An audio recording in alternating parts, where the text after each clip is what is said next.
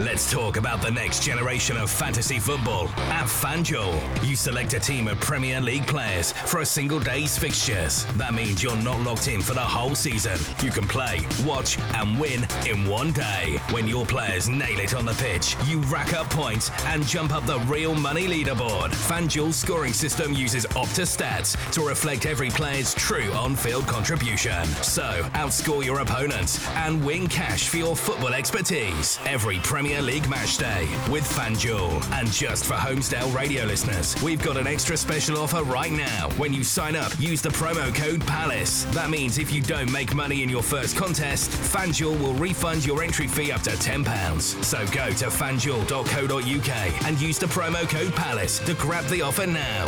What are you waiting for? Terms apply. Over 18s only. Please play responsibly. Still haven't seen that film.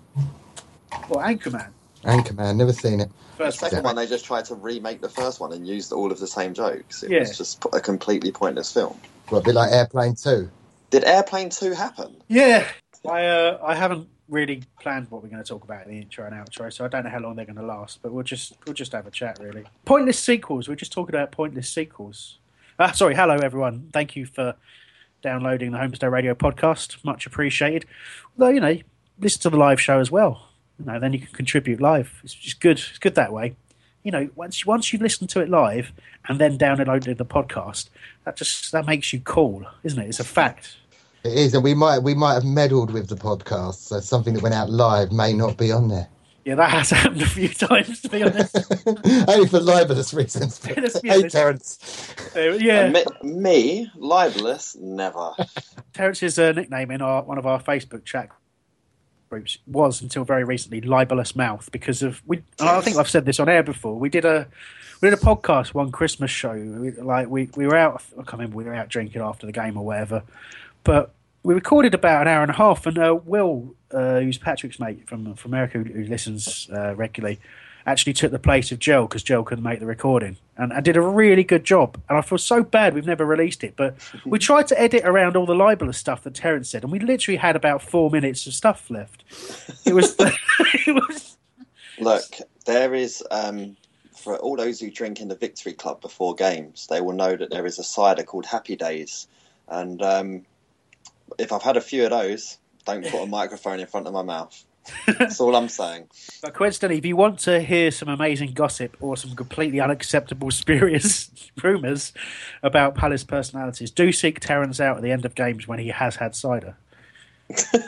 He'll literally tell you everything. Literally. Yeah. Uh, we can talk a little bit more about our uh, our little journey to, to fan TV, can't we, Terence? We had a little mention of it in the show. But uh, yeah, we went down to I can't remember where it was now. Great Portland Street uh, near near Oxford Circus. Went to their studios, had a couple of drinks beforehand in the in the Phoenix. Then uh, yeah, we, we only had a, had a couple, but then they foolishly sent us back down the pub because our call time was six thirty, I think. Uh, but we weren't on the show till well, they came, called us back from the pub. They started to panic, um, and rightly so because I'm not sure we would have made it back if they hadn't phoned. But uh, but it, if you haven't seen it, do do seek out. We've got a link to it on our Facebook page and on, on it's been tweeted out a few times as well. It's about 45 minutes of us, and I don't think I'm being biased when I say we are the best thing that has ever been on that show. Probably, uh, it's a good laugh, though, Terence, wasn't it? It was. Um, I thought the people were lovely down there. Shout out to Kamal, who was the runner. Lovely, Yeah. lovely kid. Um, and I thought Toby Tarrant, um, Chris Tarrant's son, as Who Wants to Be a Millionaire, Chris Tarrant. Um, I thought he was a lovely bloke um, and very knowledgeable as well. And it made for some good football chat.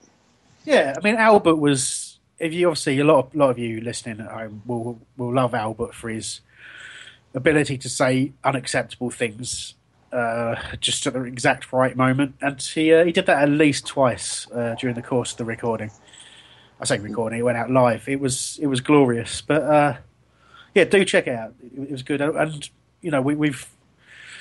I think it wasn't just us that enjoyed it; they enjoyed us being on as well. And I think we're going to be uh, featuring on Fan TV throughout the course of the season. So do check it out. It's on Sky Channel Two One Two. They've also got a great. They've got broadcast live on Facebook, and indeed on uh, YouTube. Thank you, thank you. Uh, thanks, Nick. And there'll be a few, few more of the guys on there. If you want to know a little bit m- more about what we're like away from the professionalism of Holmesdale Radio,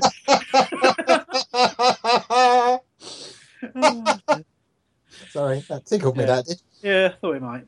But we were, yeah, we were different. You got to see the real us.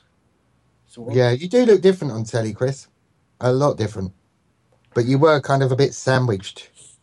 yeah, yeah, The, the research about the when you lose, you eat more did tickle me. yeah. Yeah, it's uh, it's good. I played a lot. Wait a second. It was me who was perched on the end of that sofa. Albert and Chris were sat very, very comfortably. And then there was just me, like, nearly falling off the edge all of the time. So, It's only now I've watched a couple of the clips back. I still haven't been able to watch the full thing because I, I, I can't bring myself to watch myself yet. But that'll, I'll pass. But it was only when I saw just how crammed in you were. I felt a little bit sorry for you because I was genuinely very comfortable in that chair. and, and, Al, and Albert had been on there a while and was really very relaxed. so, uh, sorry, sorry, mate. it's all right. Jill, Chris, and Albert go on the chair will break. Apparently, that's already happened. The West Ham fans already broke it, apparently. They had to fix it. Yeah, exactly. But yeah, that was their warning, wasn't it? They said, "Oh, you know, have you been to the pub?" We said, "Oh, we've we've had a couple." And it's like, okay, "Okay, well, you know, the West Ham fans turned up and they'd been at the pub all day and they broke the, broke the sofa." And then literally in the next breath, someone else said, "Oh, you guys might as well go back down the pub." Like, so you learnt nothing, did you? Okay.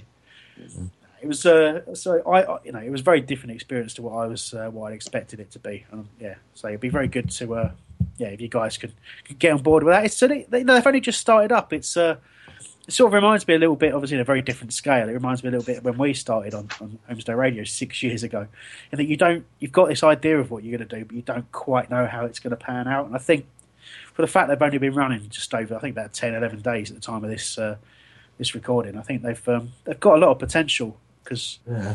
The, the set's a bit more Wayne's World than Sky Sports, really, isn't it? it is, yeah, it is, and they don't look, seem to like the comparisons between them and Soccer AM. They think they want to do something a little bit different to that. But I think the idea of, uh, fans wanting to hear fans talking about the game rather than supposed experts talking about the game, I think that is, you know, well, that's something we've all got in at the, the sort of bottom end of and have, have seen grow.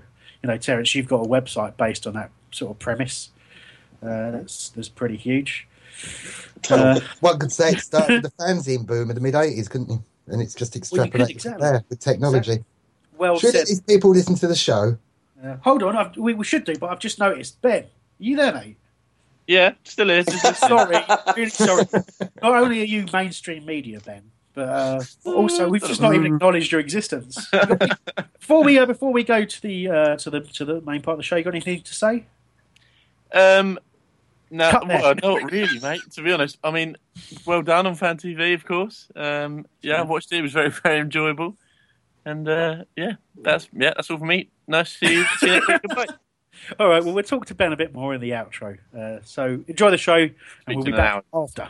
Every picture tells a story. Keep up to date with ours on Instagram at Holmesdale Radio. Hello and welcome to Holmesdale Radio. My name is Chris Ambling and I will be your host today as our carefully selected panel of Palace fans look back on a week which has seen us smash the club transfer record and fall to a second successive 1 0 defeat. This time it was at the hands of Tottenham Hotspur. The smallest player on the pitch, Victor Wanyama, headed home from a free kick what was a very mixed Eagles performance. Key topics of discussion tonight will include the position of manager Alan Pardew, team selection, substitutions, and the transfer market. We'll also be taking a look, taking a look at how we've been doing on FanDuel, the daily fantasy football game, as at least one of our presenters has some gloating to do. Get in touch with us today on Twitter at HOL Radio, on our Facebook page, or through the new website, holradio.net, uh, with all your input today. As well, you can join us in the chat room on holradio.net forward slash chat. We'll be back with your show after this short interlude. Holmesdale Radio, sponsored by FanDuel.co.uk. The next generation of fantasy football.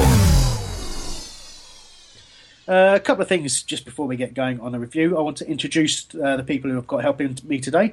Uh, I've got Terence Ford. Hello, Hello. Your microphone sounds different now. does it? Um, Yeah, but it's, it's, uh, it's just expressing outrage at missing redandbluearmy.co.uk. That's what it is. Uh, do I have to mention that again? Mm, no, it's okay. I've just done it. All right, that's true. You have drawn attention to redandbluearmy.co.uk, haven't you? Okay. uh, we've also got the return of Ben Nagel. Hello. Hello. You've had a lot of returns because you keep going missing for ages. Yeah, you know, busy man, etc., etc. Yeah. I was actually we did the commentary about a week ago, so it hasn't been that long really. That was a lot longer. That was at least two weeks, wasn't it? Come on.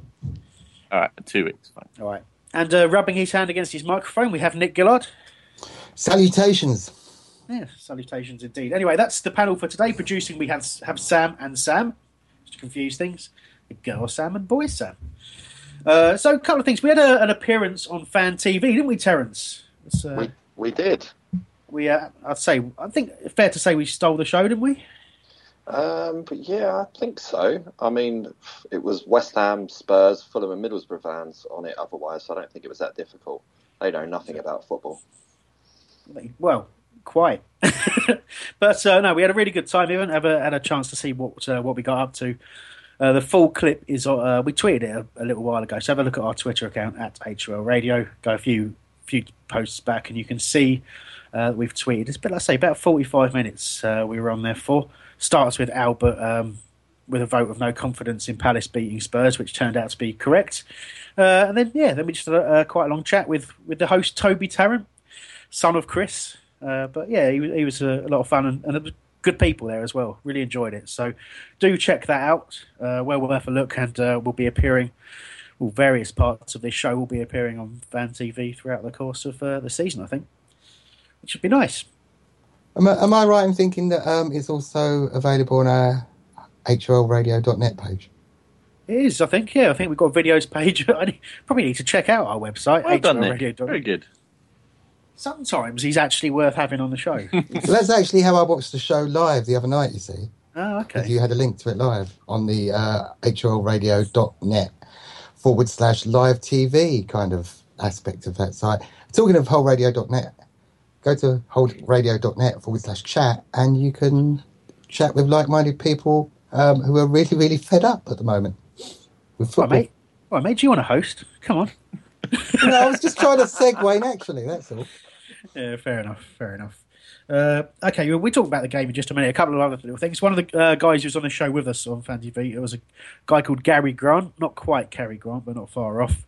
Uh, who's an actor, and he just we've had a little bit of a chat with him. We'll probably get him on the show and talk about this because he's promoting a, a film at the moment called "The Magic Pills of Petts Wood," and they read out the blurb on the show. I don't know if you remember this, Terence. It was the weirdest, most probably it made me not laugh an awful lot. The blurb. It's got an absolutely insane plot. We'll try and tweet some stuff about it a bit late, about it a bit later on. But if you just Google the the magic pills of Petts Wood and just read about the DVD they've released, it is in uh, it's a charity raising film. Uh, it it just the, I, I, I'm going to have to buy it. I've read the, I've read the blurb. I'm going to have to buy it and watch it. It just sounds mental. Funnily, funnily enough, they have a little uh, music festival in Petts Wood. Guess what it's called? Pets Uh-oh. Woodstock. Fantastic. Cheers, Nick. anyway, What was it? uh, what was it you were saying about him sometimes being useful? Yeah, I know. He's just yeah. It makes me regret any kind of praise almost immediately. So I keep it to a minimum. It's a fine line, isn't it, really? It really is. So anyway, that's uh, anyway, that's us pretending to be happy out of the way. you know, obviously, the, you know, we're, we should really be going into this review thinking about the fact we've just absolutely murdered our transfer record in, in, on, a, on a signing, and you know, should be feeling about how bright things are in the future. But I think it's fair to say pretty much every Palace fan is very down at the moment, and we need to talk a little bit about why that is, and results have a have a factor in that. And but you know, I'll uh, I'll be presenting sort of trying to present a more positive outlook because I'm I I think I'm now in the minority, and I, and I quite like that because I, I very rarely am in the minority with an opinion. Uh, but I'm currently sitting here as I think probably I would guess the only one who's, who still thinks Pardew is going to turn it around. But we'll, we'll see what the other guys think. Mm. Yeah, yeah, good noise, good noise.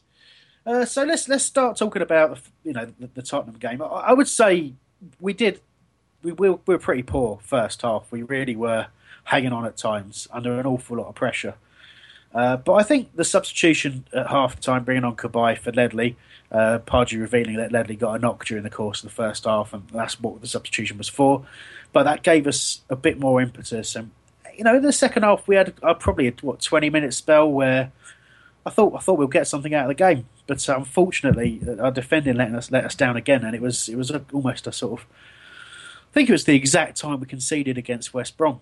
Uh, you know, and it was it's the worst possible way to, to lose a game really when you've uh, when you when you've not really been. You know, you know, if, if someone had said, well, we did say we were probably going to lose that game beforehand, but it's the manner of losing it was uh, did sort of it's contributed to the the negative feeling. Terence, you know, is that a fair summary? Um, I think so. Um, if Spurs were better with their finishing, I thought they was very wasteful um, before we looked like getting anything out of the game. Um, so they could have put us to bed several times. Uh, the Alderweireld header springs to mind from the corner. Um, Janssen missing a few good chances, but you know, towards the end for that 20 minute period that you speak of, um, I think Zaha and Townsend got some joy down the flanks and actually showed a little bit of end product um, with picking out that men in the middle of uh, Townsend picking out Cabaye, Zaha picking out Puncheon. But um, the chances were wasted, and those half chances are the ones you've got to take away from home against teams like Spurs. Yeah, I think the, the, the second look at the Cabaye chances was, was a lot better than I than I thought initially because he's just he's just fallen over as he's hit it. Uh, very very disappointing to see that we're not going. But you know that as you say, that's you've got to take those chances. That's been the story of not just our start to the season. That's been the story of the last twenty three games. You know where we've won two, and that's been because of because of the only, the only games where we took our chances, I guess. Um, but if, if we sort of talk about the lineup, we talk about what happened. Obviously, Ledley's come in to replace the departed Jedinak. I expected Cabaye to start and, uh, and, and and Mandanda as well. He also didn't feature. So Ben, we know why this is. We know it's because mm. because that's the approach for whatever reason we're taking to the, the players that are in the Euros. But when you look around other squads who had players in that final, they're not doing that. What, what are your thoughts on it? Oh yeah, I completely disagree with it completely because you know we're in the start of a Premier League season. And I don't think you can.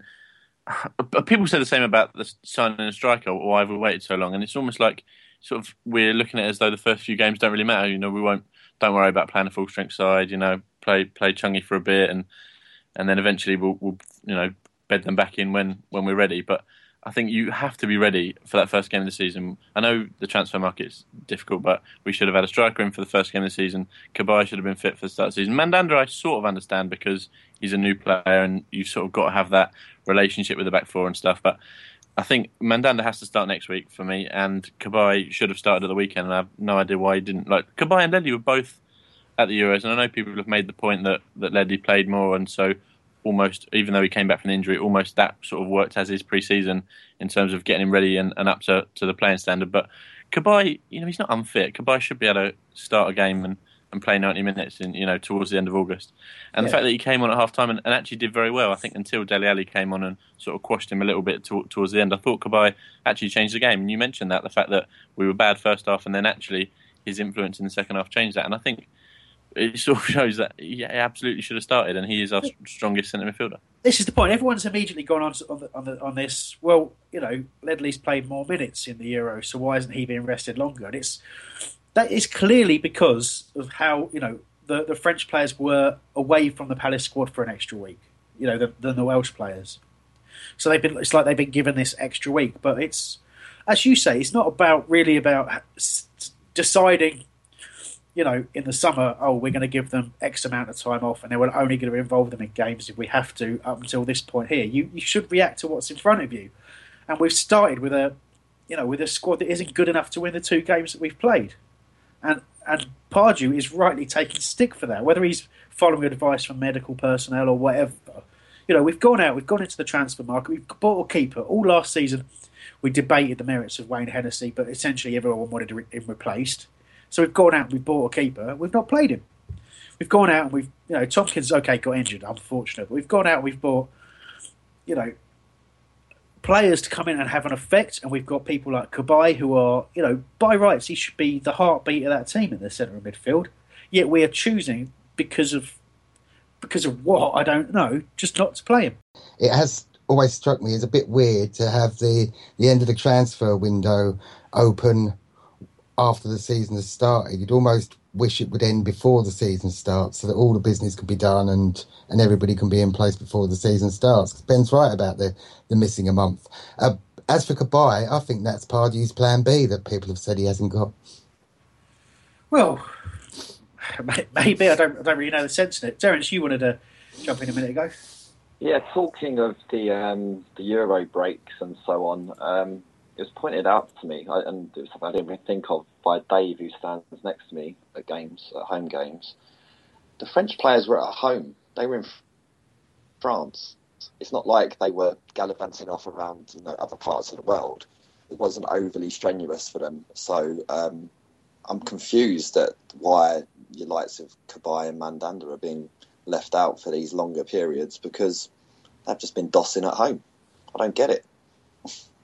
I don't think anyone can make any real sense out of it. Like I say, I, you know, I, I, try to look at it logically and say, okay, why are we not playing them? You know, is there a fitness issue here? But the only common factor of both Mandanda and Cabaye not featuring, whereas Hennessy and Ledley are, and Williams would be, had he not been cropped by some non-league. Uh, I nearly said a swear word there. I'll stop myself. But you know what I mean? It's it, it's it is pure. It is quite obviously due to time away from the squad. So we have decided that they're going to have a pre-season and not, and not, feature, but we are damaging ourselves by doing it, and I don't see the logic. You know, and, perhaps you know it'll, it'll, it'll be a you know pointless discussion, uh, a, a, moot point, if you will, um, by by next week, because then I think then I think the sort of the pre-season period's over, so we will see. I think we'll probably see Mandanda against Blackpool midweek, you know, and I think that might be he might take over from then. But I don't know. It feels like a waste of the last two games, the, the, the selections that we've made. Um, and it, you know, well, apparently, uh, Man, Mandanda was um, it's a language barrier, is what I've been told. Right. Um, take of that what you will. Um, and he doesn't speak a word of English. Uh, but even that makes no sense to me because keepers and push up, how, diff- how difficult can, can that be to learn? You know. well, yeah, exactly. Um, and when you look at the communication in the box from Wayne Hennessy, is it going to be any worse? I, I, presume most of the time that Hennessy speaks in Welsh because you know neither Delaney or Dan know when they've got to go for the ball or not, and just kind of assume that they both have to. Uh, oh, perhaps I'm being a little unfair there. Who was next? Ben, you you wanted to interject? Yeah, just a quick point, just about uh, us talking about why our French players aren't playing. I would sort of understand it if obviously we're looking at, at Welsh players and French players because that's who we had in, in at the Euros if Wales had gone out in the group stages, completely fine. I understand they'd be back. Wales got to the semi-finals. It's not as though they came back weeks before France.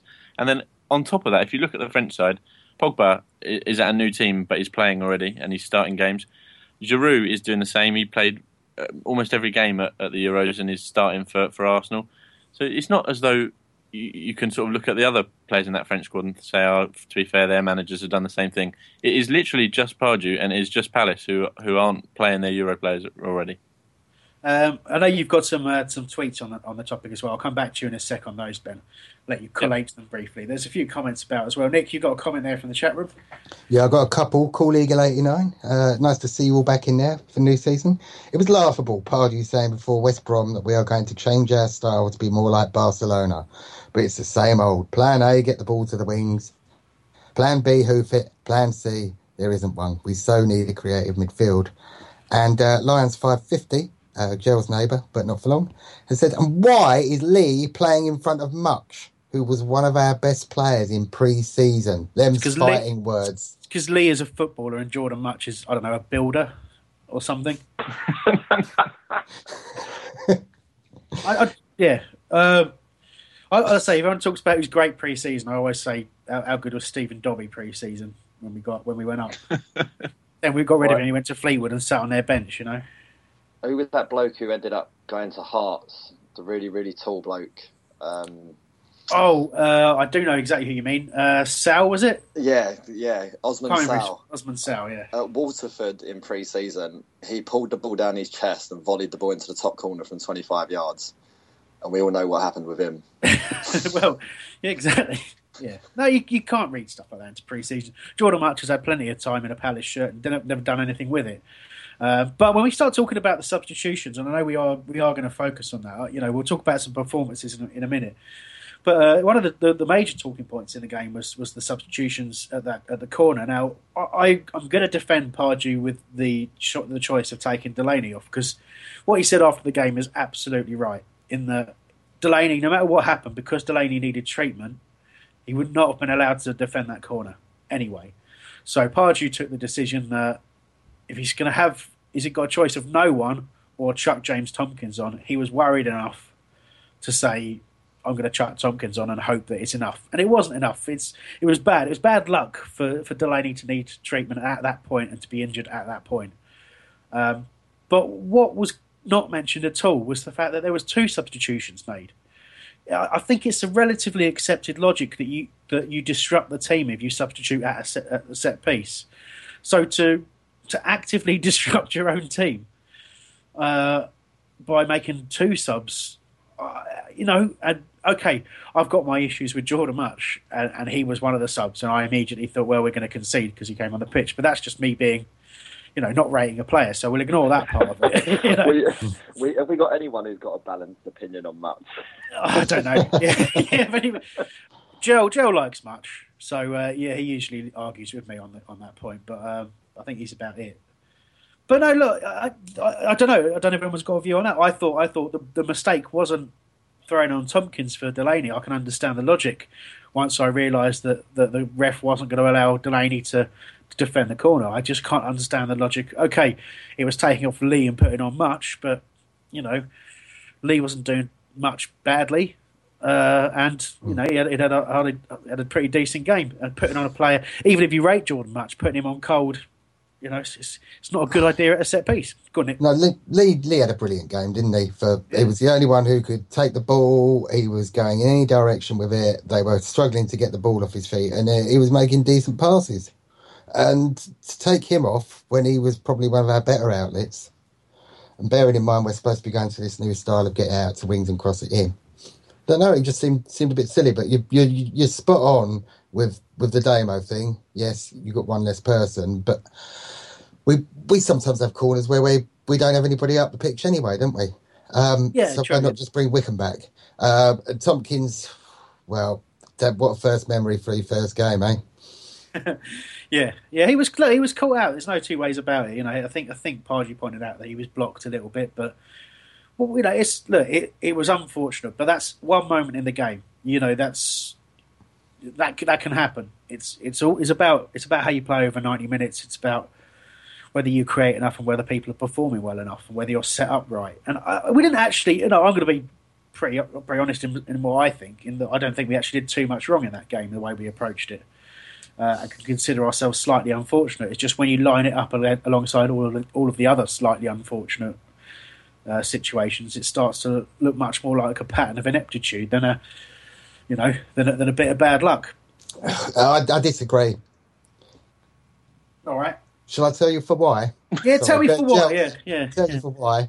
Um, because our passing was poor. Lots of players. We're, we're trying to play this this ticky tacky one touch football at times, and and we're just not making the simple balls. Townsend, how many misplaced passes did he have yesterday? You yeah, know, he's.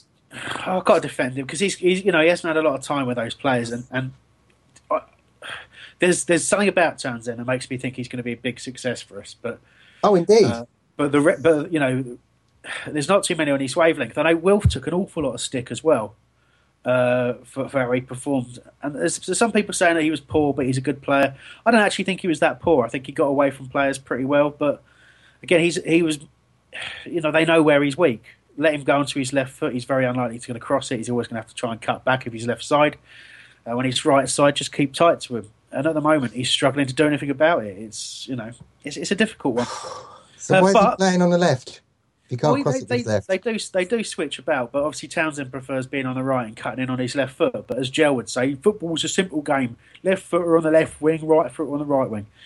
In that voice, he'd use that voice. Uh, sorry, ages ago, Ben, I primed you for, for tweets and contacts, so I better we better do that. I've been collating furiously in the background. And, oh, uh, well, can you not do that? I know we're I know we're on the radio, but uh, anyway. Okay, I'm going to read some tweets out now. So I asked uh, if Pardew was right to not play Mandanda and Cabaye uh, for the first few games of the season. Lots of people getting in touch. Darren Edwards says, I find it bizarre to be honest. There's no way they can use the too tired card. Mandanda can't be happy and I don't blame him. Will Britton says, I feel Pardew's probably worried of losing players through injury again like last season. Cabaye should start next week, hopefully. Uh, Nav's been in touch. And he says, it's no, awful management. Spurs had six Euro 2016 players starting yesterday. Did it harm them? And we had Ledley and Hennessy. bizarre. And he says, and Eddie starting, who went into the Euros with a broken leg, recovered, sort of recovered from that, and played, unlike Cabaye. It's just odd. Um, Bradley Russell says if Cabaye can do 45 minutes plus getting up to game speed, he could have started and played 60 minutes comfortably. Uh, we also talked a little bit about uh, Jordan Mutch and Phil Thompson, not that Phil Thompson, I think, not the Sky one, the uh, different Phil Thompson says that we're not being fair on Mutch because he's not done a lot wrong. He's just finished my neighbour's extension ahead of time. Good, I like it. Well done, Phil. Excellent stuff. Uh, look, you know, I, I, I've got to stop laying into him. It is a, it's a bit, you know, it is getting a bit personal now. Lucy likes Jordan Mutch. She's just tweeted him, so he's got someone who likes him. Uh, Terence, you've been quiet. You, you're a big fan of Jordan Mutch, aren't you? um, no, I'm not a big fan of Jordan Mutch. Um, he, he's quite tidy when he comes on. Uh, keep, he keeps the ball well. He, he rarely gives it away. Um, my reasons why I don't like him are not all right, they're not related. We, we, ha- we, haven't done this. We, have done this before. We don't need to do it again. But all right, fair enough. I, I, I think he's championship level, um, and that's my opinion. All right, but uh, you know, it, it is wrong of me to suggest that the very fact he was brought on the pitch was why we lost the game because it isn't true. Uh, you know, it isn't true at all. It was just me having a bit of fun. Uh, there's a yeah, good stuff in the tweets there. Uh, one, the one saying the chat room was not working. It's uh, quite frustrating because uh, I think I think there's people in there, isn't there, Nick? Yeah, there's the, we got five in there at the moment. It's uh, holradio.net forward slash chat, and it gives you the option if you want to go on a mobile one or if you want a PC tablet. So you've got two options when you go into that now. Okay, good stuff. But um, so was someone about to speak there? Sorry, I just no. All right, I just I just obviously misheard. Um, so yeah. Uh, the comment on Hennessy's been fine this far. Don't get not starting Cabaye. The, the Hennessy's been fine this far yeah, you know what? I'd agree with that. Although, uh, Terence, you picked out a moment during the game yesterday, I think, where he, he made a triple save, but you described it as the worst triple save ever. I, I, laughed when it happened when it was happening um, because I knew that as it was unfolding in front of my eyes that I'm going to slate off this save, which everyone else is going to perceive as being good. um, it shouldn't have to happen. The deflect, yes, the shot deflected the initial shot, but the ball bounces at about one miles per hour straight into his hands. 100% of Premier League goalkeepers, 100% of Championship goalkeepers, 100% of Hackney Marshes goalkeepers should be catching that ball with absolute ease and not parrying it straight back into the six yard box. He then proceeded to get up at the rate. Did anyone see the linesman fall over at the end of the game? yeah. the, the linesman got up quicker than Wayne Hennessy did but the only reason he got away with it was because Janssen coming in was so slow. So he, he managed to get up just in time to smother the second chance. And I think it, it, the second save is a good save because he's got up and he's made himself big and he's narrowed the angle. And um, but if Janssen was any quicker, it would be a goal. Or if he held the ball, it would just be I can distribute it badly, probably for a throw in or you know to a Tottenham head at the back. Oh dear, you love him, don't you? You really love him. we no, had no. Steve Mandanda, who has, like I keep saying, I keep hammering it home, has claimed more crosses than any other goalkeeper in the top five European leagues in the last four years. Wayne Hennessy hasn't claimed one. it does. it does seem maddening to have to have a player who is is statistically and for those who have watched him regularly rated so highly as a goalkeeper. Like you say, if it's a language issue, you know, as as you pointed out, and, and I made a joke about it, doesn't really seem that it can be that much of a problem. Uh, to just to talk in a back four, to, to shout when it's yours. That's all you really need. Uh, you know, you've got you've got your captain in, in, that back four. You've got leaders in that back four who can organise around you. It's, you know, I just I still maintain that however well Hennessy's playing, the confidence in him isn't there. And I know Patrick's observed this a lot on this show, where you know, and, and where we talked about why uh, why Dann and Delaney go for the same ball quite a lot. And it is, it's because there isn't the confidence in that there's a keeper behind them who's going to come out and collect it. You know, who's coming, going to come out jump above a couple of players, take a clean catch, and, you know, maybe start an attack by rolling the ball out to someone's feet rather than sort of almost directly out of play. It, it, you know, it's, it's, it's fine lines. And Hennessy's not a, not a terrible goalkeeper. You know, he's, he's Wales' number one. He's got good experience. He played all, you know, pretty much all the last season. You know, he's, not a terrible goalkeeper. It's just we've signed someone better, so let's play him. That's the frustration, I think. Uh, but you know, we're talking about how people play. We're getting into the performances. Ben, I know we had some tweets in about how uh, who, we, who people thought played well yesterday. Yeah, I just asked uh, essentially who played well and who had one to forget, and we got a few tweets in. Uh, Skippy Windsor says Chung Lee played well again. Not really feeling Puncheon so deep in the midfield. He, we miss his creativity further up. Uh, Jason Baster says that Wickham had one to forget. He said, "Feel sorry for him, but as the main man, he needs to be in the box more than once." And he's put a picture in literally once in the whole game did Wickham sort of get a touch in the box.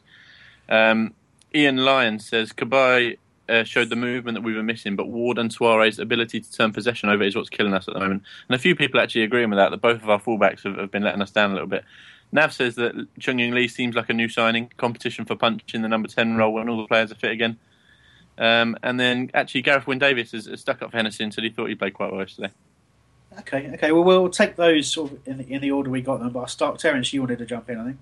Yes, um, obviously, I'm going to semi jump to the defence of Wickham. I, I completely agree. Um, I think towards the back end of last season and um, in the game against West Brom, he did not make enough runs into the box, and um, I think that's been picked up on between now and the West Brom game. And he made concerted efforts to get himself into dangerous areas in the uh, penalty area and Zaha and Townsend kept cutting back and not putting the cross in, which basically wasted his run. So he's not being given the opportunity to get onto the ball. But I totally agree that touching the ball once in the opposition penalty area when you're the one striker, lone striker, is bad. But he's not being helped by his wingers either. That's a really good point because obviously that stat shows you touches in the box doesn't show how, how often he was in the box. So it could be as much as you, people have taken it as being damning for Connor Wickham. You're right. It could be just just as damning for the for the people who are supposed to supply him in the area. And I did notice towards the end of the game he'd he sort of drifted out to the left of the penalty box uh, when Zaha had some good possession, and uh, again Wilf cut into his right foot, tried to take on a couple of people and lost the ball, and the frustration in Wickham was just was visible because it just sort of drifted off his marker and sort of turned and was expecting you know, potentially a little reverse ball to play him in, but but just nothing. And I think think he was getting to him. Uh, and supply is an issue. We've had a couple of people say that already today who, have contacted the show. Um, it's when we, are yeah we're talking about signing signing uh, Mile, uh, sorry Mile, yeah, no, we're talking about selling him. No, talking about signing Christian. Wish we were signing him, but, but yeah, but uh, all right, come on. Well, I might, no, I won't talk about that. Talk about that another time. But you know, we yeah we have signed Benteke, but if he gets the sort of service we got, we got against Spurs, then he, he's going to struggle as well to see any of the ball. So interesting, interesting debate to have. Uh, Nick, you got some stuff in the chat from the, about the goalkeeper situation. Yeah, also on the subject of crosses, actually, and uh, yeah, you're right. The Benteke getting getting crosses into him is a worry. Um, cool Eagle eighty nine said that he was very frustrated when Hennessy claimed loads and loads of crosses in the Euros, and he never does that for us. yeah. Well, that's. I mean, what does that say? Does that does that you know is that about our organisation? Is it about it's about the players in front of him? I guess. Can we just say that you know maybe Wayne Hennessy's a bigger personality in the Wales squad than he is in the Palace squad, and feels more confident to be the one who makes the call. But whatever whatever it is, it, it shows he's capable of doing it. But he's just you know he's six foot six as well. He should be claiming stuff in the air. He should be using the fact he can use his put those long arms above his massive frame. He should be able to catch the ball out you know above pretty much everyone. That was very Mills and Bones. He put his long arms above his massive frame. But yeah, he showed last week look, that he if, punched if, the ball as well, didn't he? So we want to see him do more of that. Yeah, look, if that's the kind of thing that arouses you, then fine. But let's keep it off air. I can uh, okay. do a special recording for you later on. Sorry, you've distracted me. I know I've derailed myself. Help! Someone help! Hennessy. Mandanda. somebody in the, somebody, somebody in the chat room said, um, I can't remember what it was. Well, how do we know that Mandanda can claim crosses? Which is a bit. Terence the stats literally say he is the best at claiming crosses in the entire of European football. Right. Okay. For, for the last four years. okay, there you go. Brinskell Eagle. There you go. But he hasn't done it in the Premiership. Oh, well then. Can he can he catch a cross on a cold Tuesday night in Stoke? It's a very good point. yes, is the answer to that. Yes, he can. Oh dear. Uh, so, a couple of the other performances that I picked out. Uh, we've, we've, talked a little bit about Zaha. I just want to get a, a feeling from the uh, from the panel on that one. Uh, ben Ben Zaha in general is a bit of an enigma, isn't he? About uh, but so so in a general sense, his final ball gets a lot of criticism. Is is that fair? We've seen him we've seen him put a decent cross in, but it is, it is fair that he perhaps doesn't do that as near as, as much as he should, right? Oh yeah, absolutely, yeah. And uh, it actually will be interesting in the next few weeks to see how he deals with without Bolasie because I think a lot of time, not necessarily you know recently, but in the past we've seen it so often where they work off each other and almost try and outdo each other a little bit with, with their skills. And Holloway used to talk about that all the time, how they how they bounced off each other, and if if one was playing really well, then the other would try and get up to that standard, and they'd swap wings and all that. So it actually will be very interesting to see, you know, next couple of months. He'll be watching how Bolasie's playing at Everton and, and sort of almost trying to mirror him for us. That Bolasie had an absolute stormer yesterday when he came on for Everton. Uh, but yeah, Zaha, I mean, I think he's got the potential to be brilliant, and I always talk about how he had that year off essentially when he was at United and on the bench, and he's just now it's getting to the point where he should really be at the top of his game and, and getting back to, to the levels that, that we've seen him previously. And this season is the one for him. He needs to really prove that he can put a decent cross in, especially with Benteke in the box. You know, he could get ten plus assists if he if he you know learns how to cross the ball because Benteke will, will really start getting on the end of him. Yeah. Do, do, do, you, do you feel Terence that, that Zaha can do that from the left of the pitch? Yes, I do. I just I don't think he has the confidence in what he's crossing to in the box at the moment. What I found was quite refreshing yesterday is in the second half, Puncheon and Cabaye actually managed to get into the penalty area, which is something that's not been happening in this run of defeats that we've been facing.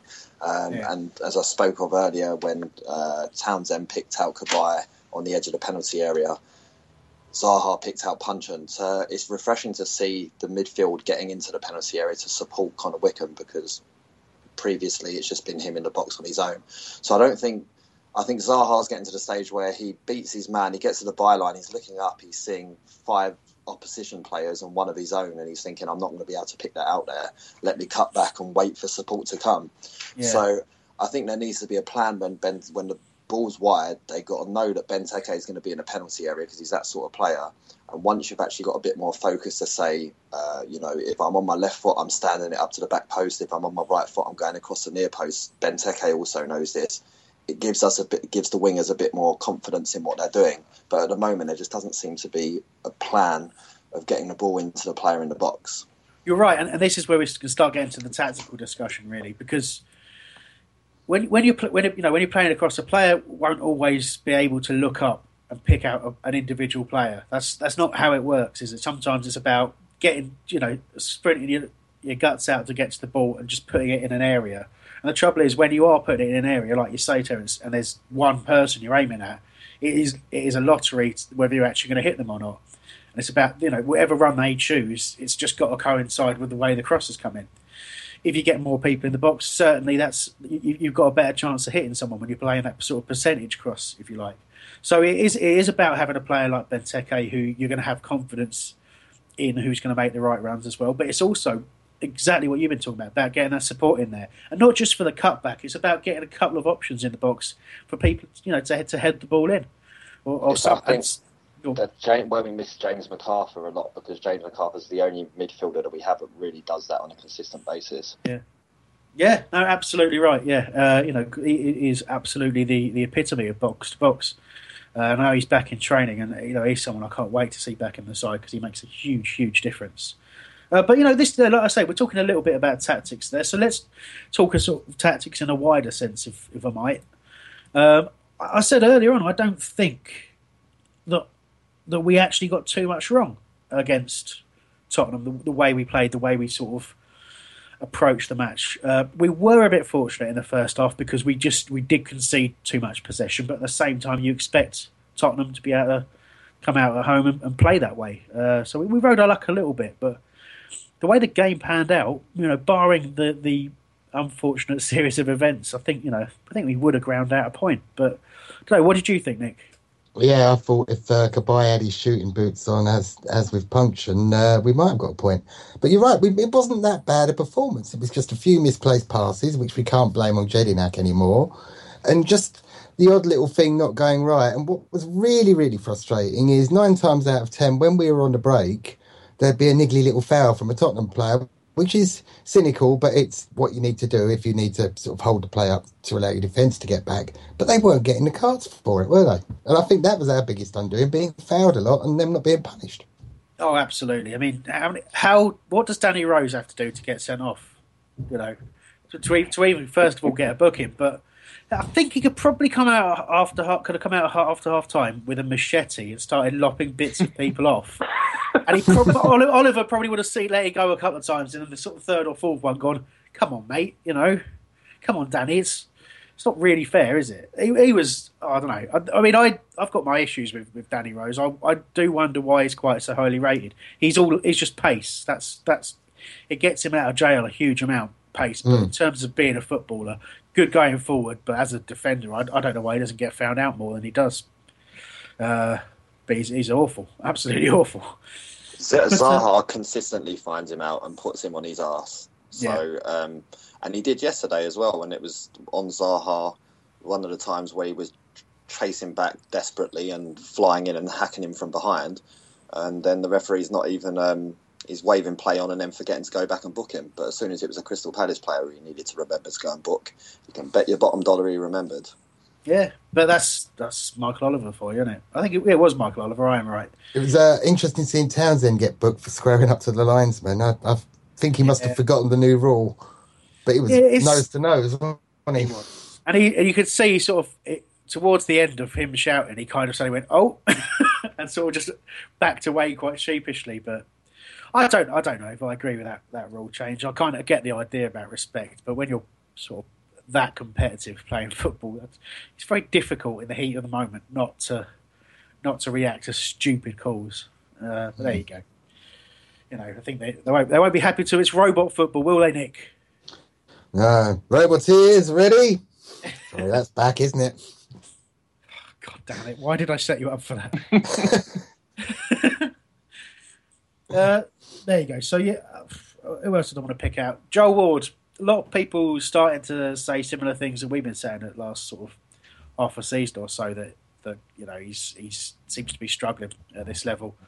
Uh, didn't think he had too good a game. What was your view on that, Terence? Um, I, I think yeah, a hit and miss game. Um, I don't know if that's if I feel that that's a common trend with him, but he intercepted on several occasions, broke up Spurs play really really well, and then at other times was just giving Danny Rose the freedom of the area in behind him. So um, there was there's definitely a consistency basis there with him because you know he's obviously not kicked on from when we first came into the Premier League and after the first season people were talking about perhaps an England call up for him. Um, he seems to have regressed from there, but I thought in flashes he showed yesterday that that player is still in there somewhere, but other times he just completely lost his head.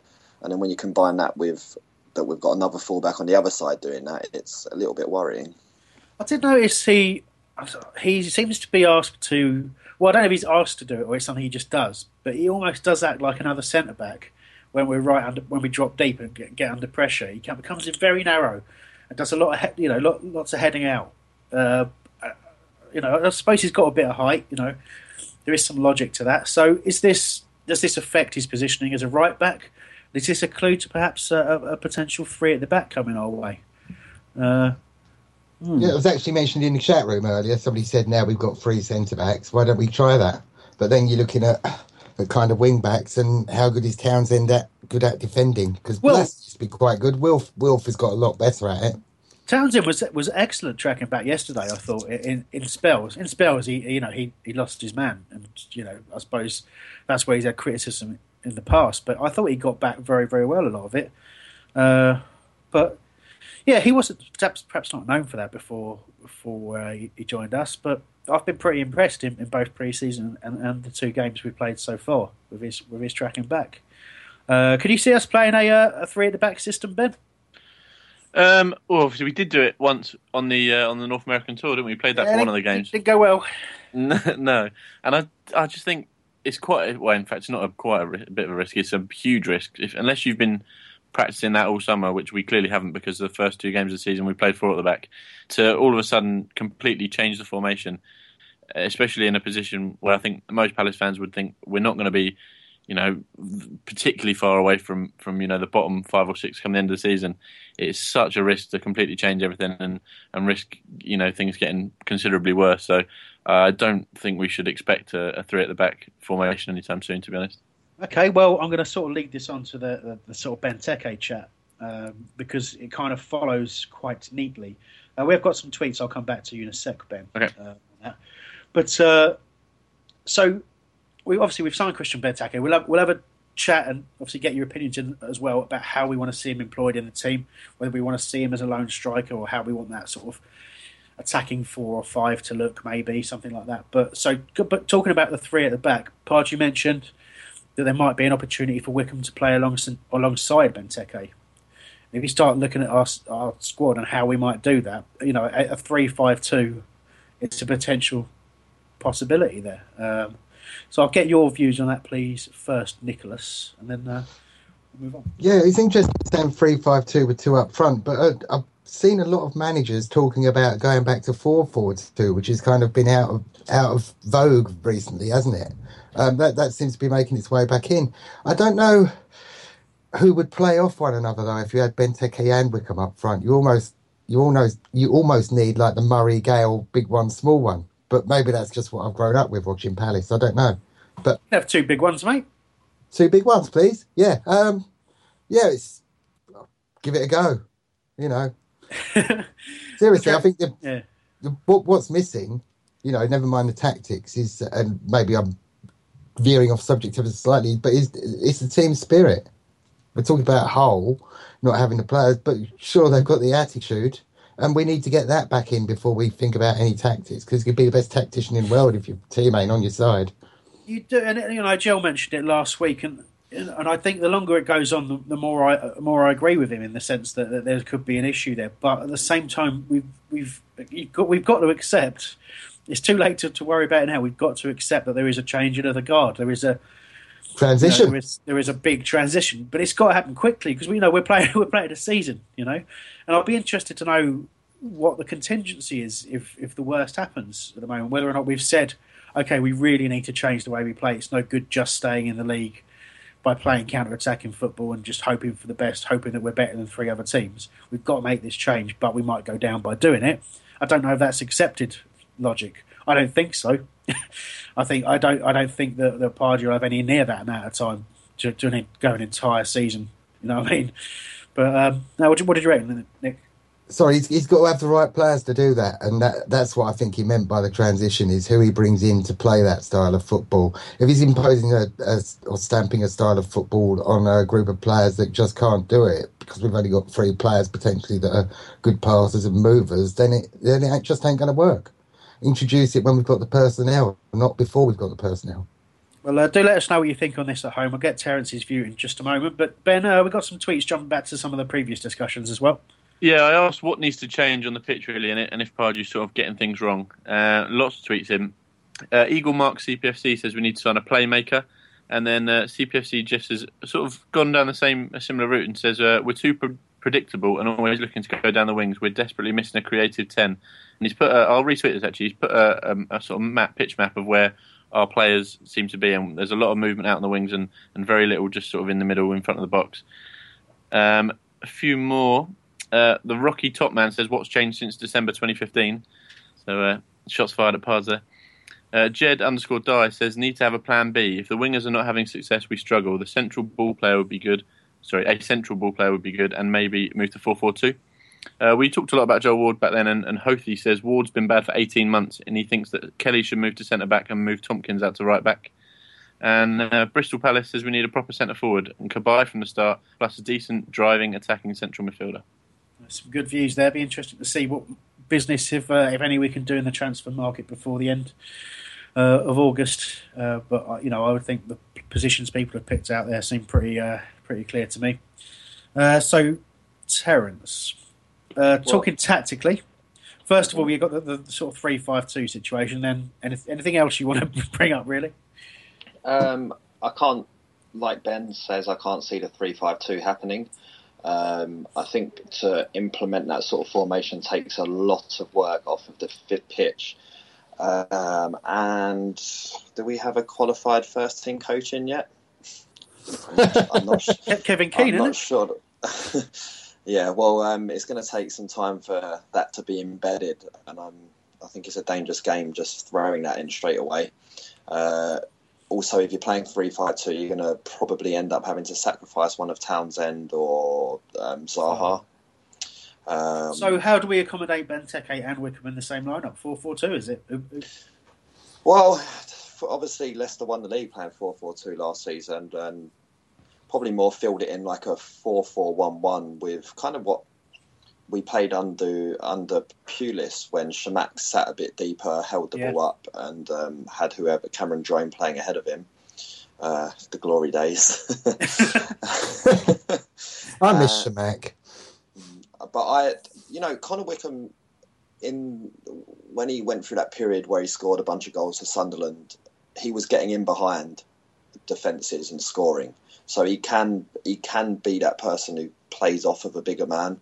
Um, but I can't see. I, I see it being our regular back four, um, Cabaye and McArthur Puncheon at the point, Townsend and Zaha and Benteke in the middle, and um, we just got to hope that for that to work, that Puncheon can find that creativity that he found at the end of the 14-15 season, where he just seemed couldn't do anything wrong. But um, as I spoke a lot around that time, it was um, when as soon as he started playing that role, he looked great. But as soon as teams started making plans for him, he didn't adapt. So. As the tweet that came in said, we need to find someone who can play at the point of that midfield and create something through the middle. Otherwise, we just remain very predictable with we're looking for Townsend or we're looking for Zaha. But is is Punch not that man that you can play at the, at the sort of the point if you like?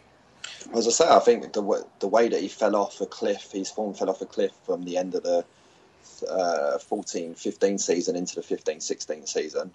Um, I'm not sure that he can. I think he's looked quite comfortable at the base of the midfield, but um, you, you're putting a lot of responsibility on his shoulders again, and. The assists and the goals just have not been there for the past 18 months for him. So um, I, I don't think that he's the answer. Fair enough. And you know, with with Pardew commenting that he is he is our Paul Scholes and he is going to be dropping deep into the midfield. But it does beg the question: what happens when Cabaye, McArthur, and potentially another signing are, are sort of all vying for those midfield places? It does beg the question: where where's room for Puncheon, or indeed where's room for someone else? But anyway, uh, you know, it's it's a bit of a difficult situation at the moment. I think it's fair to say. I think a lot of people have lost faith in Alan Pardew, um, and that's kind of where I want to leave the, the last bit of this this review, this discussion, before we get onto your four reviews and start to wrap the show up. It's I, I find myself I find myself being critical of the manager, but I also find myself deliberately trying to say I don't want to look at the back end of last season, and I, I just want to look at the start of this season because because although there's not a huge amount of changes, they are two different teams, and more importantly, it's two different divisions. There's a you know there's a lot of changes in other squads and all that kind of stuff. But of course, you have to take into account what happened last season, and the the, the confidence of the players in Pardew. I thought it was interesting to read uh, Tony Finnegan saying that uh, Bolasie had lost all confidence in Alan Pardew. That's something that worries you, Nick. Of course it does. Of course it does. Look what happened to Mourinho at Chelsea last season. That enabled us to beat them, but he lost the dressing room to the point where they were deliberately, some would say, um, allegedly misperforming. Misperforming is that such a word? But Yeah. performing under par, and then suddenly they get the new bloke in, and, and they're brilliant again.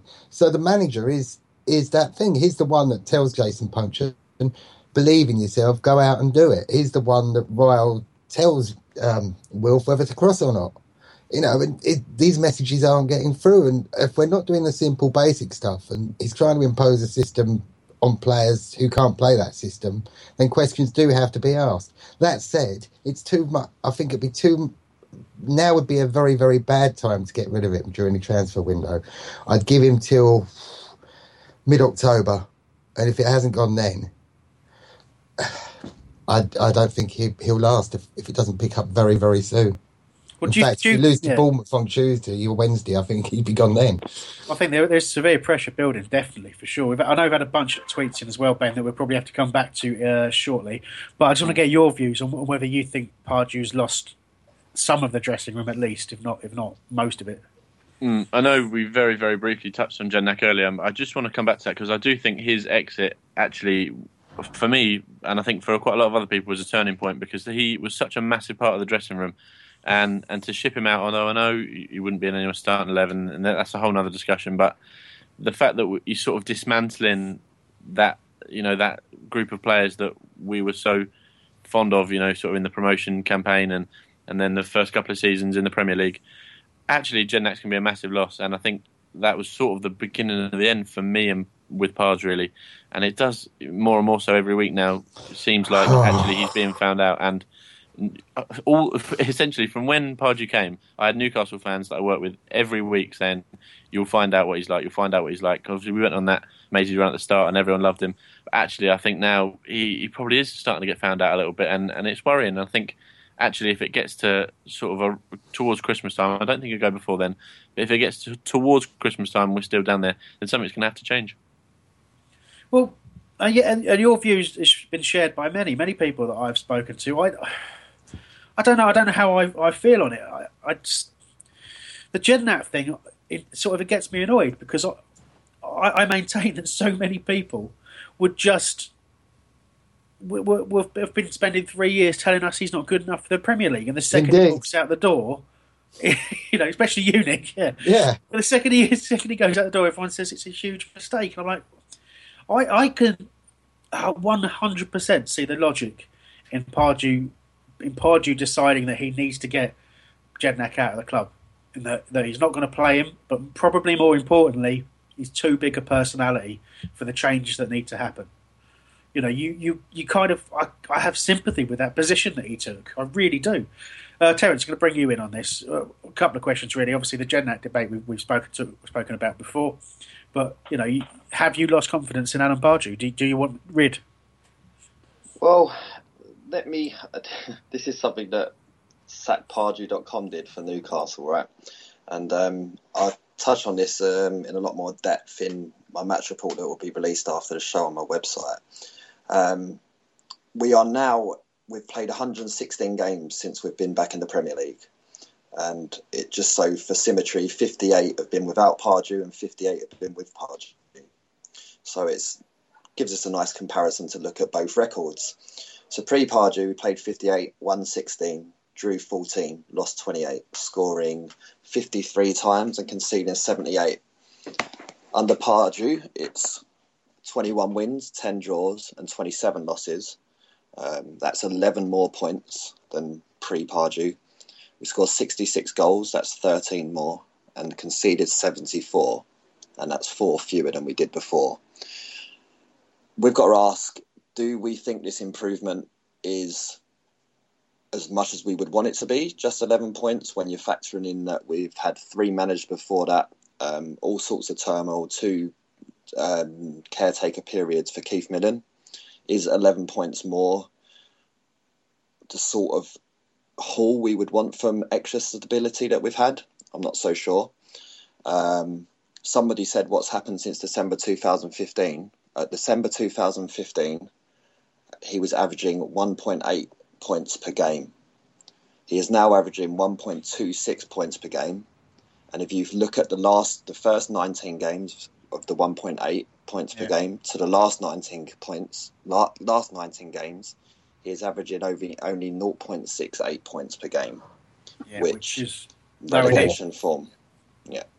So he's not doing himself any favours in terms of keeping the faith of the fans. And I want to, I'm really trying really, really hard to give him to the end of this transfer window to see if he can get the business in that he wants.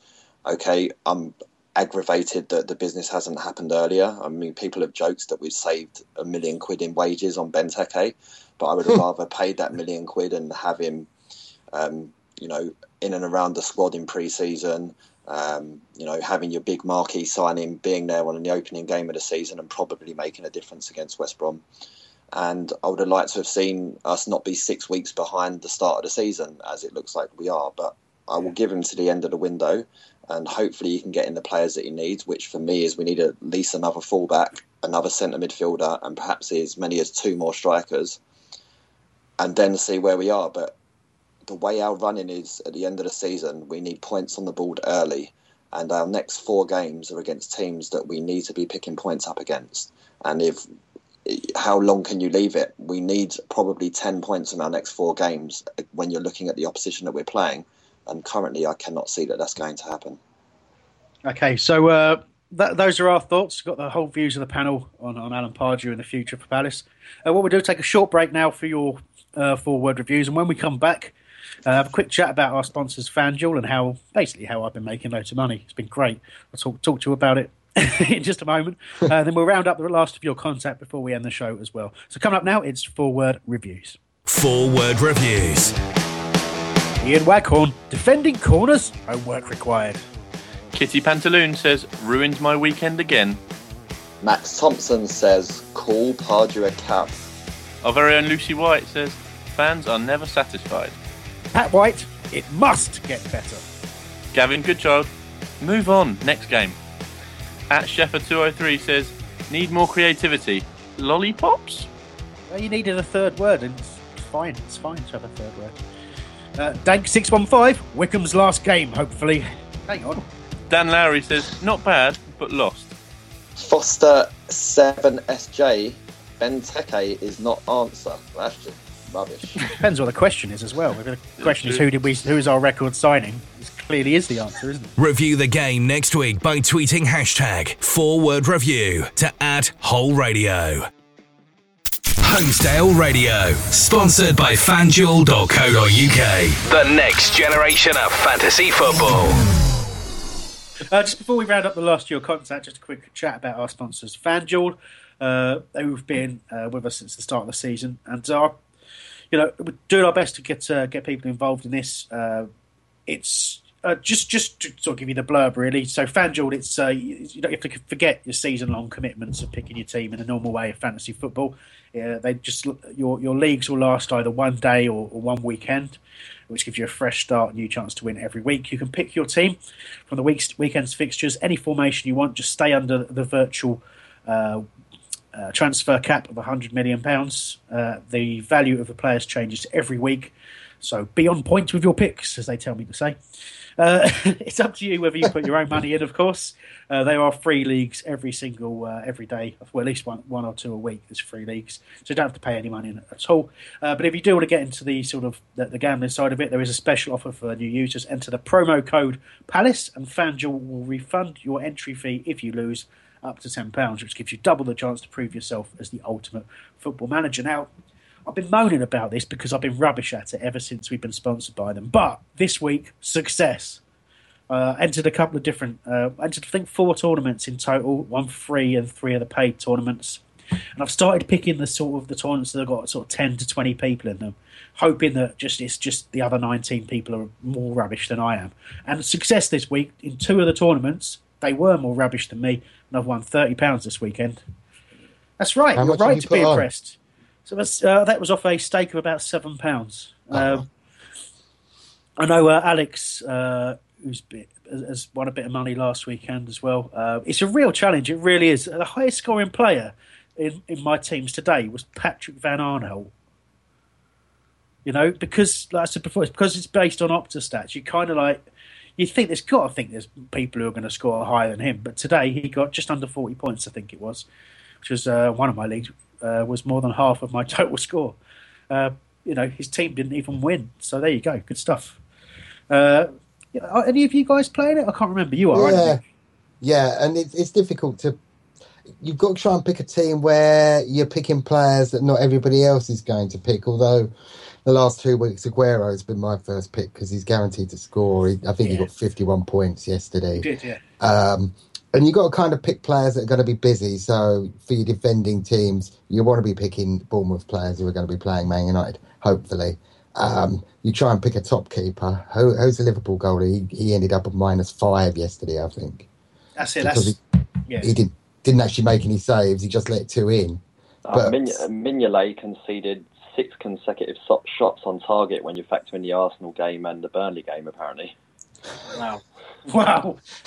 Uh, but yeah, I, I'm, I'm really, really enjoying the challenge of actually, of just not the laziness of just picking the players who are going to score every week. The actual thought process of trying to, you got to try and find at least two or three gems every week who are. Who allow you allow you to buy the bigger players who are kind of guaranteed points, like Aguero. I mean, by the end of the season, Aguero is going to cost the majority of your budget. You know, Yeah, that's because because obviously it changes depending on how many many points they score. So by the end of the week, sorry, by the end of the season, it's been very difficult to pick the best people every week. Whereas at the start, at the moment, you know, you can go out and you can just pick the top scoring players uh, from all the teams all weekend, but that doesn't guarantee you anything because what'll happen is you'll get someone like, like I say, Patrick Van Aanholt this week, who on the Opta stats got just under forty points and won me twenty quid this weekend, which was glorious.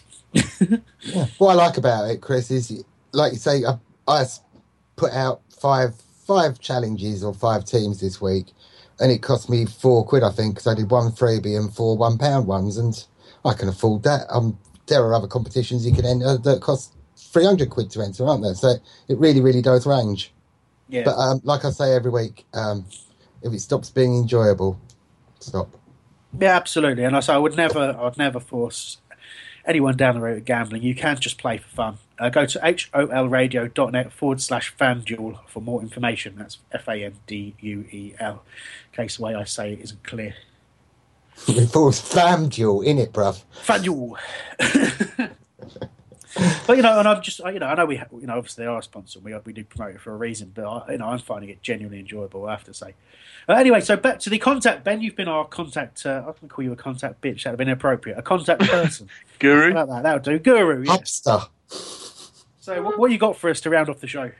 Yeah, so I asked about Benteke um, and the sort of formation, whether he should have a partner or, or be a lone striker, and actually a few different views on that. Jordan Mason says lone striker. He, we need a more creative central attacking midfielder behind him. Again, that's obviously something that a lot of people have touched on. He says someone like Samir Nasri with Zaha and Townsend on the wings. Uh, ben Allen has sort of gone down the same route and said that we need an attacking midfielder in behind him and the basic ability to pass the ball to feet. That would help. Uh, famous CPFC says, let's go 4 4 2. Time to try something new. Um, Daniel Stone says Lone, Lone Ranger. Uh, so actually, a few very different views. Ben Allen's come back again. He says that um, Remy, if we're playing 4 4 2, and if not, we need someone in the Sigurdsson mode. Uh, and then earlier on, just to finish off, sort of sums it up quite nicely. I said, uh, what needs to change on the pitch? Max Underwood's got in touch. Quite simply says, goals, mate. Uh, thank you for all your contact this week, gents. Before we go, uh, any last comments? Nick, you, I know you want to jump in at some point because I can't remember when it was. Uh, I can't remember, but um, we better blooming win in the week. Um, and is our preview show going to have a bit of a Bournemouth review in it as well? I'd imagine it would. I just wanted to get the preview show up because Terence does a mighty fine job on that. Thank you. Yes, the preview show will be um, including a mini Blackpool review, unless we lose. Uh, I'm, yeah. I'm, I'm going to forget that it ever happened. Should we just? I mean, uh, just so you know, in my notes it says don't allude to the preview show as it's not guaranteed to happen this week due to some uh, issues of getting a uh, producer. But don't worry, Nick. You just you just present the show whenever you like. Uh, just Look. just ignore what I'm supposed to say. But oh, Uh. Sorry, I didn't mind read your notes. well, just stick to your role. Let's have this conversation off air. Where I can get more sweary with you. uh, I'm only kidding. I'm really nice off air. No, you're not. You're even worse. Anyway, I'm sure we will have a preview show in the course of the week. We'll find some way to make it happen now. Nick has committed us to it. uh, but if we don't, uh, we'll see you next Sunday. Anyway, as you say, Nick, it's, we've got to got to beat Bournemouth. Otherwise, the pressure on Pardew is going to be immense. And let's see if we get any more players in uh, in this transfer window. Certainly, hopefully, in the next week or so, we'll have some more talent in to back up the signing. Which is a, I will say again to end the show, is a very exciting signing. Christian Benteke could be absolutely huge for this football club. So, end on a positive. Happy days. See you next week. Bye. Bye. Let's talk about the next generation of fantasy football at FanDuel. You select a team of Premier League players for a single day's fixtures. That means you're not locked in for the whole season. You can play, watch, and win in one day. When your players nail it on the pitch, you rack up points and jump up the real money leaderboard. FanDuel's scoring system uses Opta stats to reflect every player's true on-field contribution. So, outscore your opponents and win cash for your football expertise every Premier League match day with FanDuel. And just for Holmesdale radio listeners, we've got an extra special offer right now. When you sign up, use the promo code PALACE. That means if you don't make money in your first contest, FanDuel will refund your entry fee up to £10. So go to fanduel.co.uk and use the promo code PALACE to grab the offer now. What are you waiting for? Terms apply. Over 18s only. Please play responsibly. Um, there's a hotel opposite where I'm sitting, and there's just a topless girl walking around. Let's discuss that immediately. Uh, so, uh, thank you for, uh, for for listening to the podcast. Immediately, Terence, uh, you've got a dilemma. Um, I'm definitely not sharing that dilemma when we're recording. You realise that Sam was recording. Sam, you uh, you can include the chat the before before I said thank you for. You, we now know what your dilemma was, Terence. Are you going to going to extrapolate on that at all, or we're going to have to go to Nick's dilemma? we'll go to Nick's dilemma. Nick, what's your dilemma, mate? Well, I was I, I want to know more about Terence. So I think we should play twenty questions to try and get a mental picture. Yes or no, Terence? Uh, does she have red hair on her head? This is murky, murky water we are treading in currently. Yeah, guys, Yes. come on. What was that about libelous mouth? Let's leave it. Let's move on. Yeah, I think you're right. I think it's plus, let's, not, let's not get sexist, eh? Let's be. Uh, No. My uh, my dilemma is um, went round to the uh, father-in-law's house. Who's been looking after my my son, uh, getting to help him with some work in the garden because um, father-in-law's getting quite, you know, getting on a bit. It's Um, bless him. Nick. Come on. No, you go around somebody's house and you know the food is going to be absolutely horrible, and you still have to eat it. I had to pretend I was very, very ill just to avoid eating dinner. I was just wondering what sort of things you've done to avoid eating food around somebody, a relative's house, because you know it's going to be rubbish. What What do you do to get out of it? it's I can't feign question. illness every time. I need some help.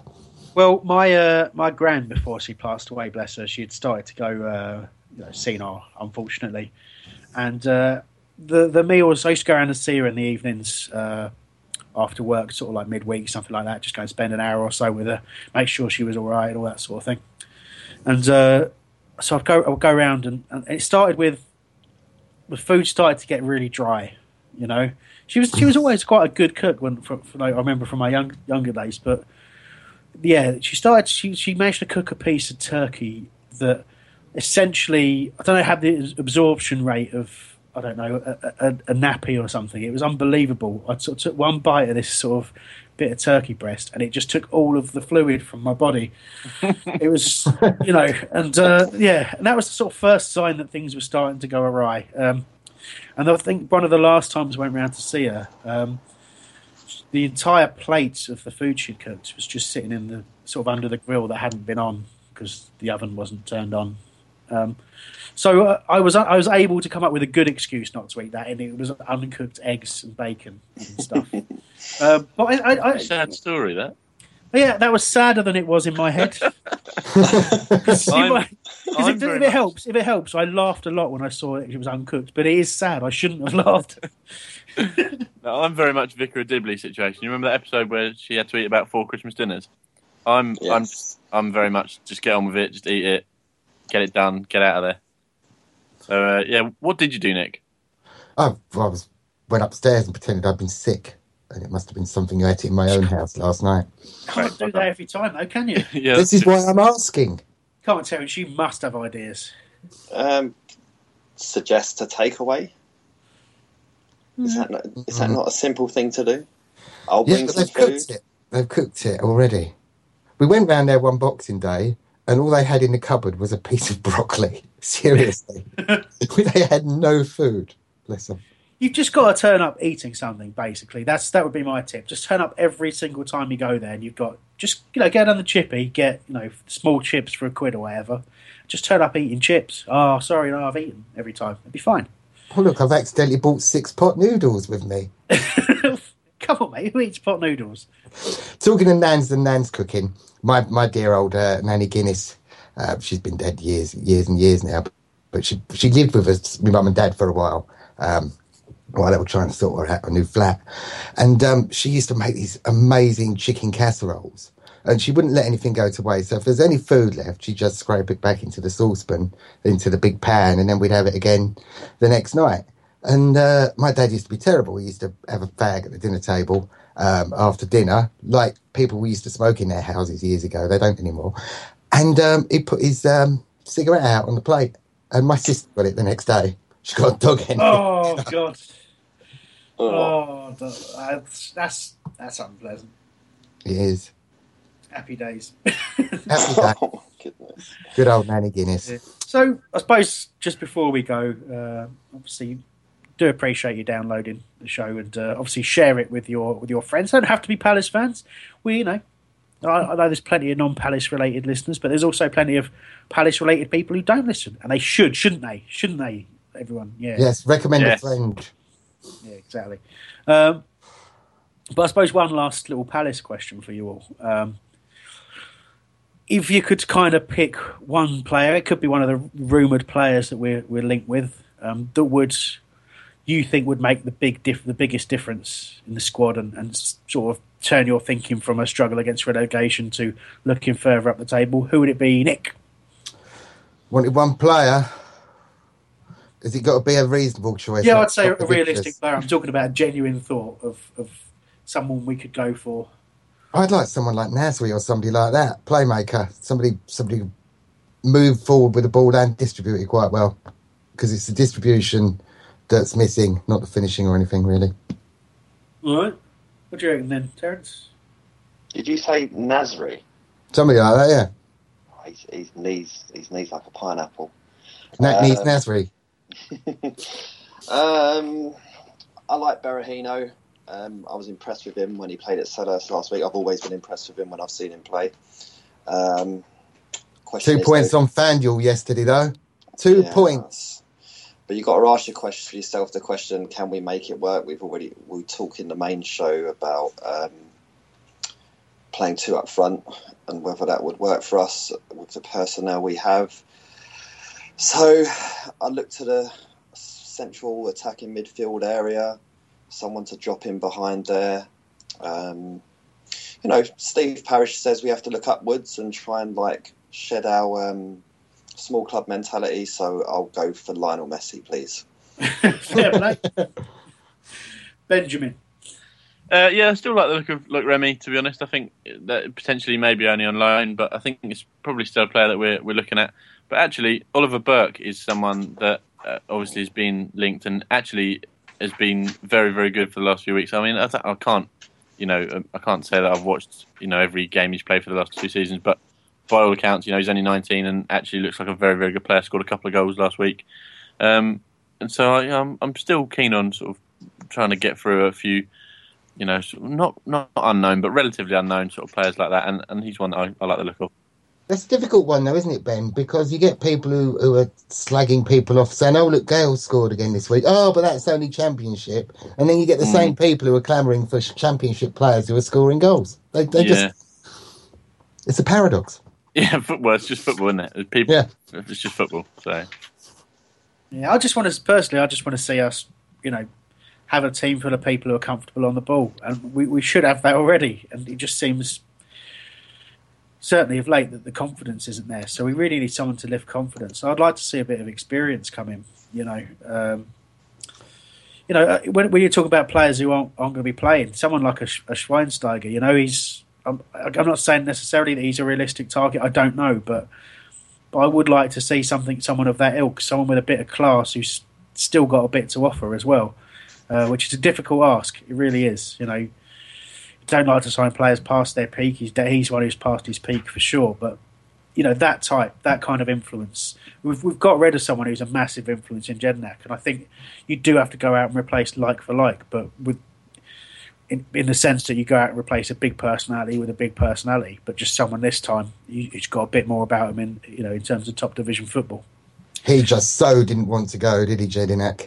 I don't think so. No, no. But at the same time, would he have been happy sitting on the bench or not playing at all? You know, I don't. I don't, I don't think so. Uh, I don't. You know, I, I, as I said on the show, I don't. I don't see that the strength of uh, opinion of him leaving far outweighed the amount number of people who, who actually wanted him in the team. It, it was bizarre, really bizarre. It's one of the the worst things. I don't want to end on a negative because I could really rant about about the way some of our fans have been behaving. I really could. It's just another thing to peg on Pardew for those who don't want him here, isn't it? It is. And look, I, I do understand that that Pardew is. Uh, he is a majority, Nick. He's a majority who want it, who who have had enough of him. That is, I think that's a fact when you start looking at, at all of the different opinions and people. You know, people whose opinion I respect. You can who talk properly about the game. Yeah, I think think he's done. Yeah, a lot of people on the radio, proper radio yesterday, said that. Um, hey. sorry, that's awful, isn't it? we're, we're saying he, he, should go. I think it was Chris Waddle was talking about it, and how managers who who had won that few amount of games had gone by March, let alone October in the year. That dog's got... even had enough of Pardew. Yeah, exactly. uh, I think we've gone a bit crazy with the extra content today, so let's end it there. Uh, plenty more to talk about throughout the course of the season. Probably these themes themes will be repeated. Anyway, cheers for downloading, and do join us again next week. Bye.